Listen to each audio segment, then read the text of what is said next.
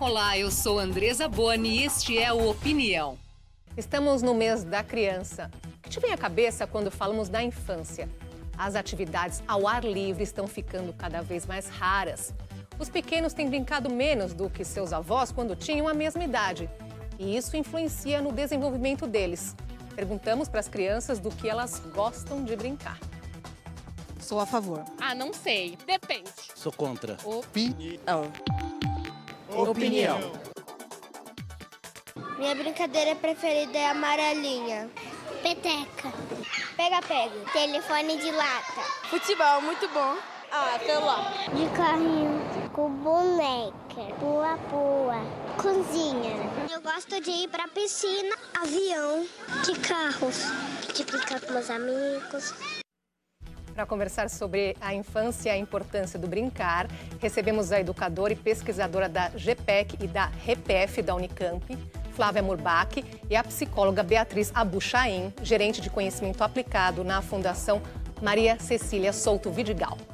Prazer recebê-las aqui hoje. Vamos começar com as crianças falando, não é? Vou aqui trazer para vocês um estudo britânico que mostra que as crianças estão saindo menos para brincar ao ar livre. Apenas vinte e sete por cento têm o hábito de se divertir em ambientes abertos. Enquanto há algumas décadas, quando a população acima de sessenta e cinco anos era criança, esse número era de oitenta por cento. Tem uma outra pesquisa feita já aqui, né, no Brasil, pelo Child Fund Brasil. quarenta por cento dos adultos disseram levar as crianças para brincar. Levam ao parque.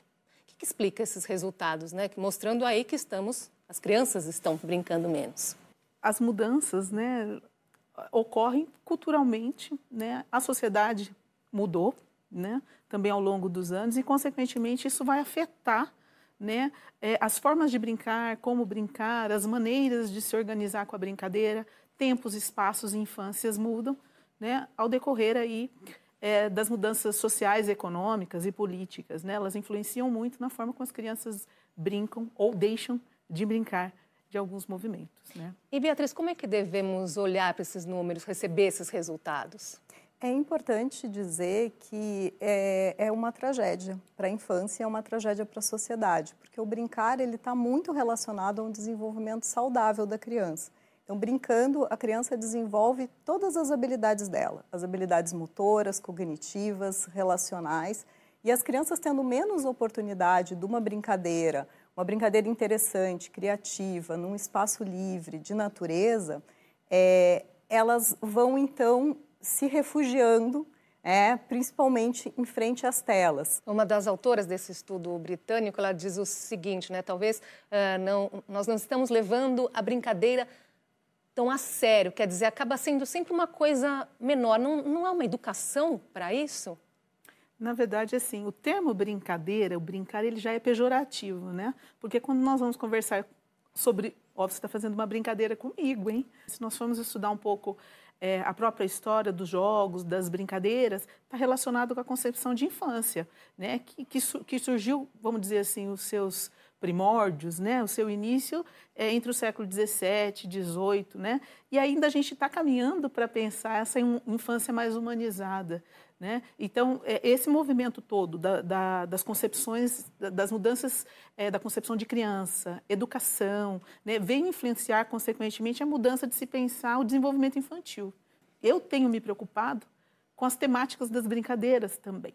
Eu acho que é um assunto importante, né, porque, assim como a Beatriz colocou, a atividade da brincadeira é uma atividade essencial para o desenvolvimento psíquico, né, o desenvolvimento integral da criança.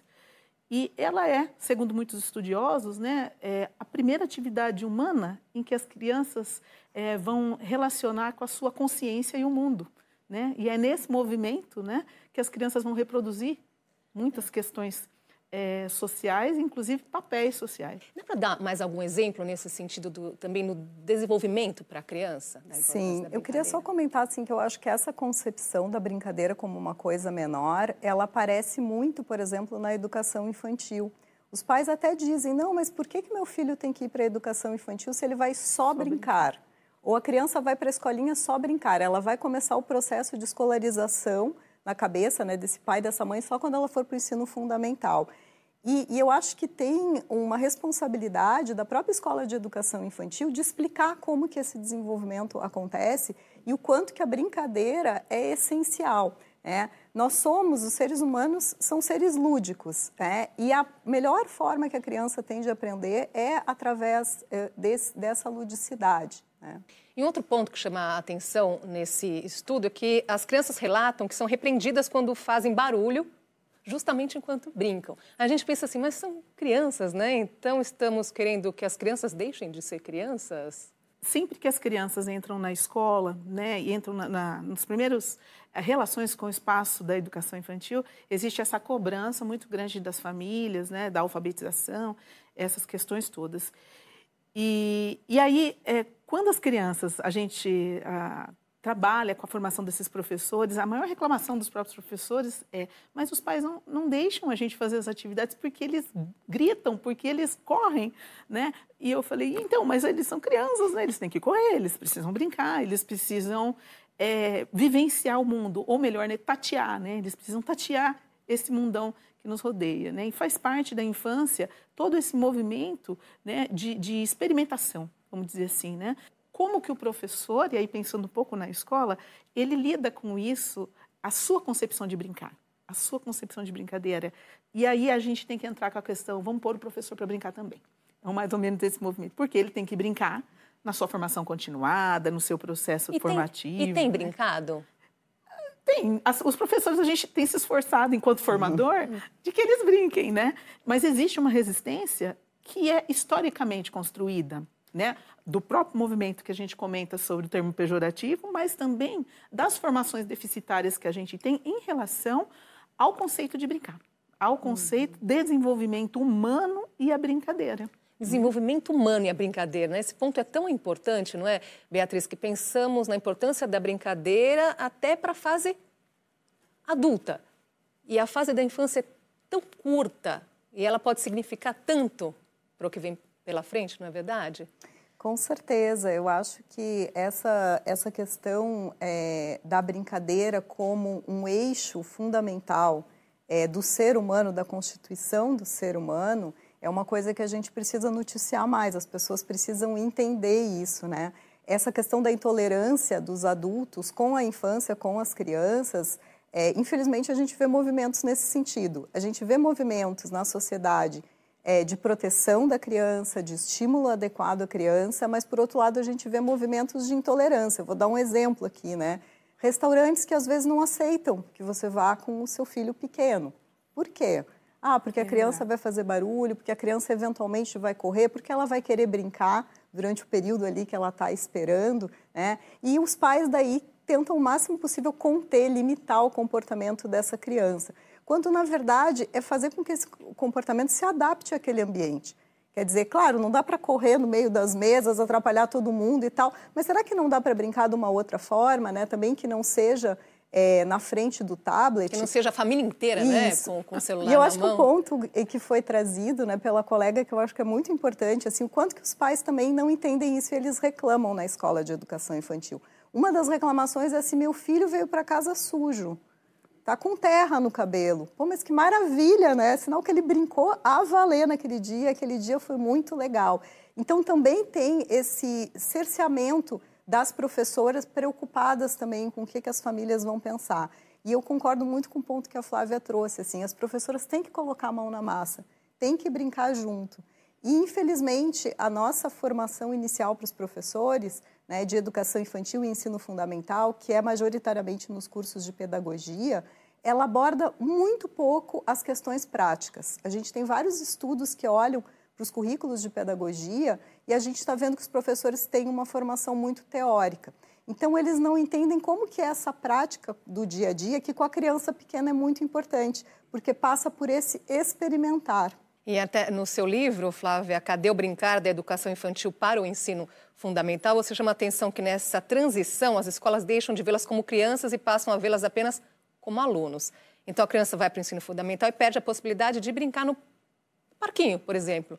em uma transição assim, é um rompimento de uma hora para outra. Como que isso funciona? Como que a criança entende isso? Então, essa, essa pesquisa foi muito interessante, né? Porque foi no momento em que estava essa transição do ensino de nove anos, né? Os professores com muitas dúvidas de como seria tudo isso.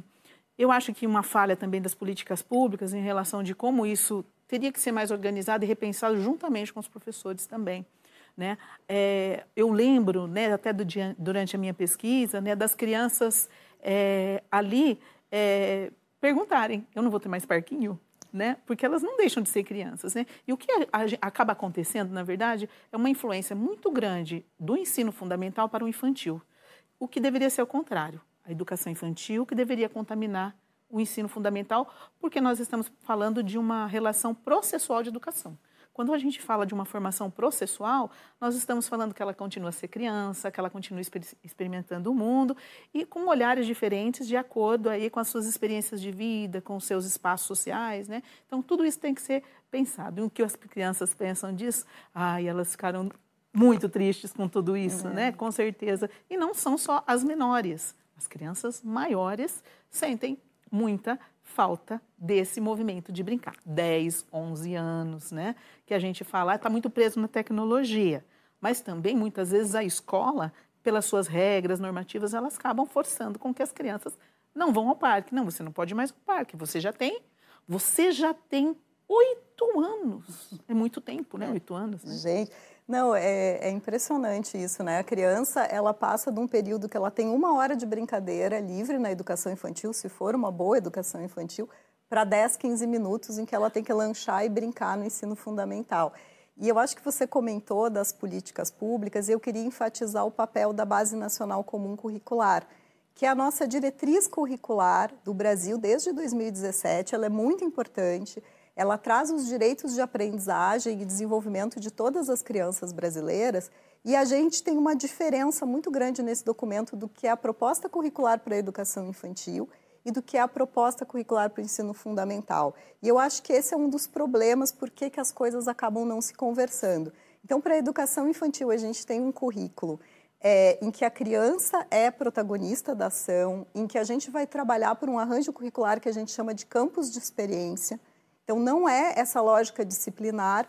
E aí chega no ensino fundamental e é a lógica disciplinar.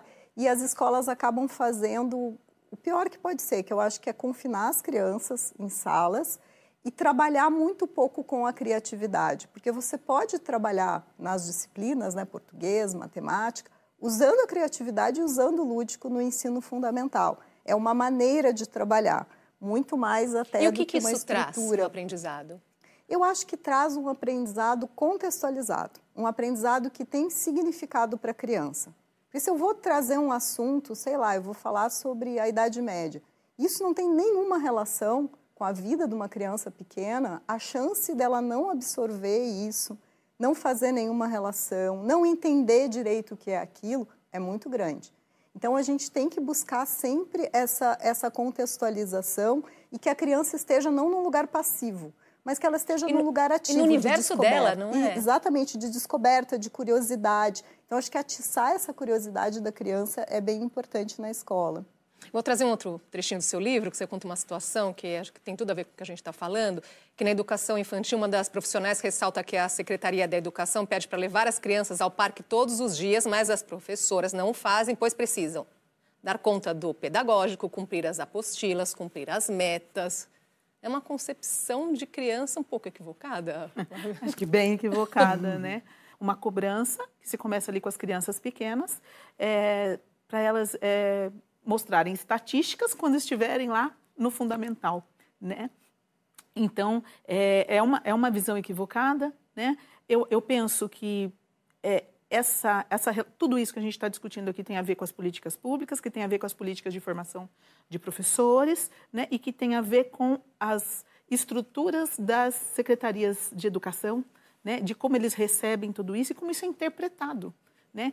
E aí eu venho com, sempre com questionamento. Como que esses profissionais estão sendo orientados diante é aí de que tudo eu, isso. É aí que eu queria chegar, porque vocês estudam esse assunto com propriedade do ponto de vista da pedagogia, da psicologia. A gente se pergunta quem é que, então, elabora essas políticas públicas, né? Por que chegamos nesse ponto aqui que vocês estão apontando como um erro, como uma tragédia, como a Beatriz chamou? É, eu, eu acho que tem uma preocupação muito grande, é uma preocupação muito válida com as aprendizagens cognitivas. A gente teve aí dados é, do, do último Saeb, né, que trouxeram que as crianças estão cada vez é, mais uh, sem uma alfabetização adequada no ensino fundamental, no final do ensino fundamental. É, isso faz com que a sociedade se preocupe muito, né? É, por outro lado, a gente sabe que a criança, por exemplo, ela não vai se alfabetizar através de processos mecânicos, através de atividades que não façam sentido, então atividades repetitivas para a criança. E muitas vezes a gente vê os professores com essa preocupação de eu preciso garantir a aprendizagem dos meus alunos, mas eles parecem não ter as ferramentas para fazer isso da maneira mais correta. Porque a escola não é só o cognitivo, a gente não pode pensar no desenvolvimento de forma segmentada, a gente tem que pensar nesse desenvolvimento abrangente, né, e que leve realmente à formação uh, de um cidadão que a gente quer ver no Brasil, que é um cidadão que tem as aprendizagens adequadas, mas que saiba viver em sociedade. Segundo uma pesquisa, Beatriz, da Fundação Maria Cecília Souto Vidigal e da U S P, né, da fundação da qual você faz parte, quarenta e dois por cento das turmas de educação infantil não oferecem momentos de brincadeira livre. Queria te ouvir sobre essa pesquisa e também saber o que que nós entendemos, né, por brincadeira livre. Então, essa pesquisa ela foi realizada em doze municípios brasileiros é, e nós visitamos quase três mil e quinhentas turmas de educação infantil. Foi o maior estudo que foi feito sobre qualidade eh, da educação infantil no Brasil até hoje. Então, os pesquisadores, eles iam com um guia de observação e olhavam para vários aspectos da implementação curricular, ou seja, quais as oportunidades de aprendizagem estavam sendo dadas às crianças. E um dos resultados é justamente esse, né? Em apenas quarenta e dois por cento das turmas, durante um período de quatro horas, a gente observou um momento de brincadeira livre, né? O que que é essa brincadeira livre? Por que que ela é tão importante? A brincadeira livre é um momento em que a criança tem opções. Ela tem opções de o que, com o que ela quer brincar, com quem ela quer brincar e do que ela quer brincar, né? É importante falar que o professor tem um papel essencial nisso, porque é ele que vai organizar esse ambiente, ele que vai colocar propostas para que as crianças possam escolher.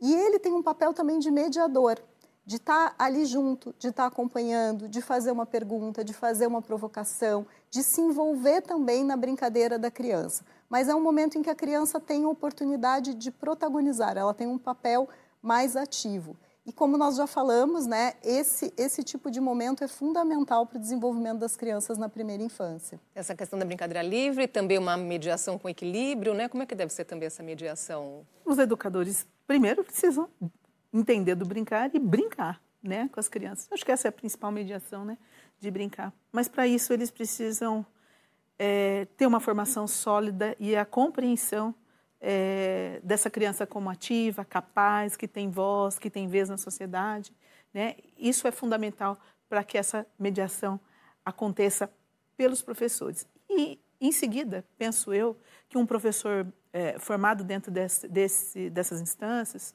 ele consegue também é, trabalhar com, seus, com as famílias.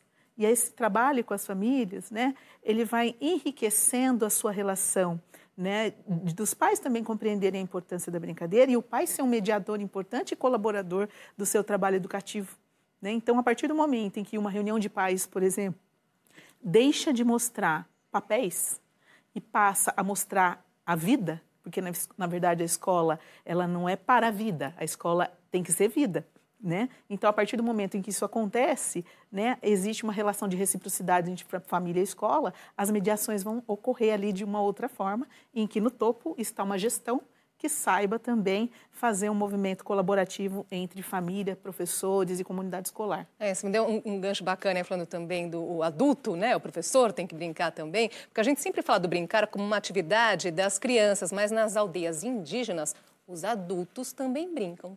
Nós conversamos com Vanessa Raton Guarani, que coordena um grupo de mulheres indígenas que escrevem para a infância. O brincar para os povos indígenas é uma experiência de toda a aldeia. Os adultos e as crianças brincam juntos. É um momento em que a gente ensina e aprende ao mesmo tempo. E os jogos são os mais variados. A peteca, cabo de guerra, o jogo da onça, enfim. A gente evita a competição e partimos para a cooperação. Então, desde pequenininho, os nossos curumins lá na aldeia já estão aprendendo a arte do bem viver. E a infância também é importante, através das músicas, do canto e da dança, com todos juntos, uma maneira de nós ensinarmos as nossas tradições, a nossa cultura e o respeito que todos nós temos pela natureza. E nós temos muito que aprender com os indígenas nesse sentido, não é? Então, qual que é o papel do adulto na brincadeira?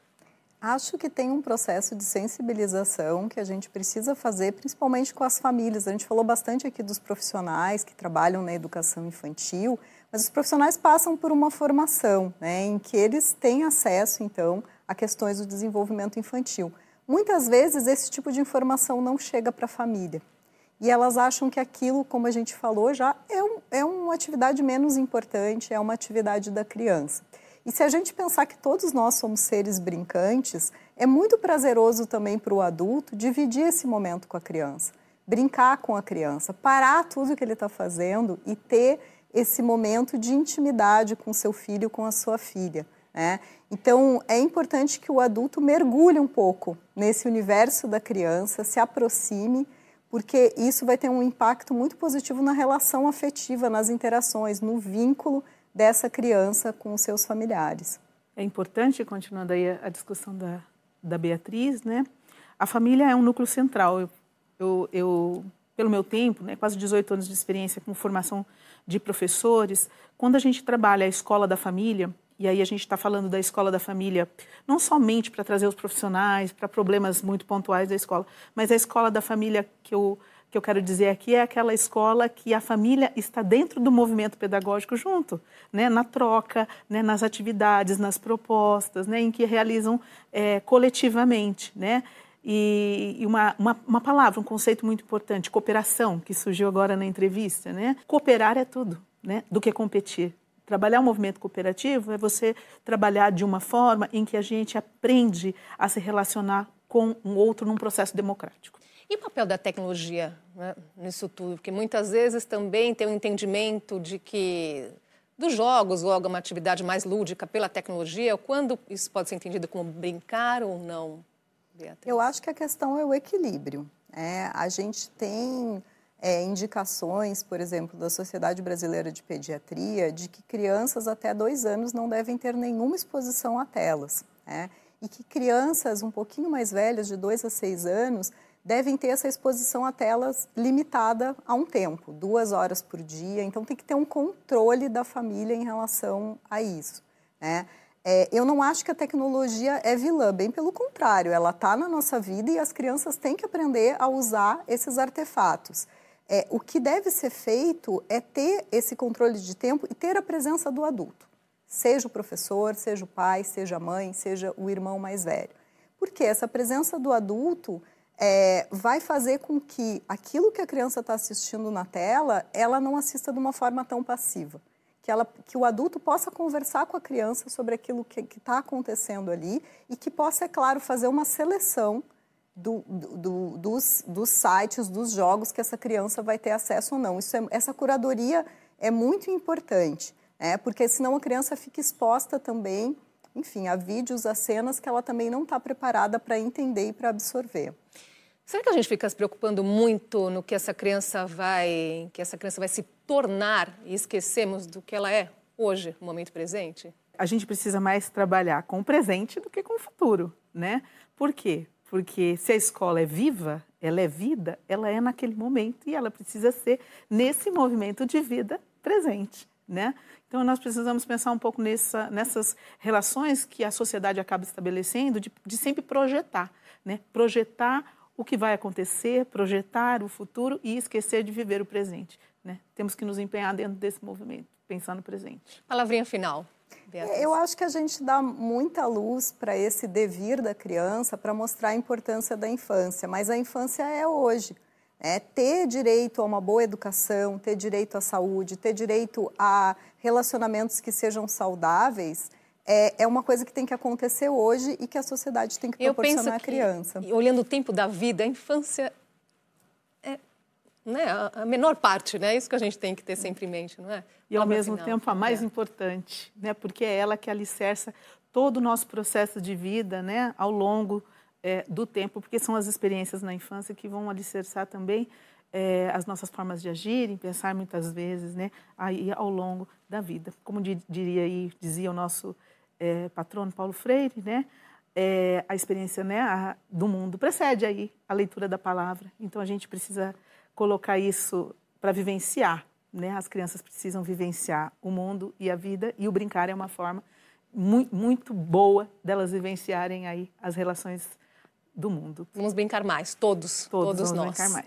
Beatriz, Flávia, obrigada. Até uma próxima oportunidade. Eu que agradeço. Obrigada. Muito obrigada. O Opinião fica por aqui. Eu sou Andresa Boni. Nós esperamos você na semana que vem. Opinião, qual é a sua?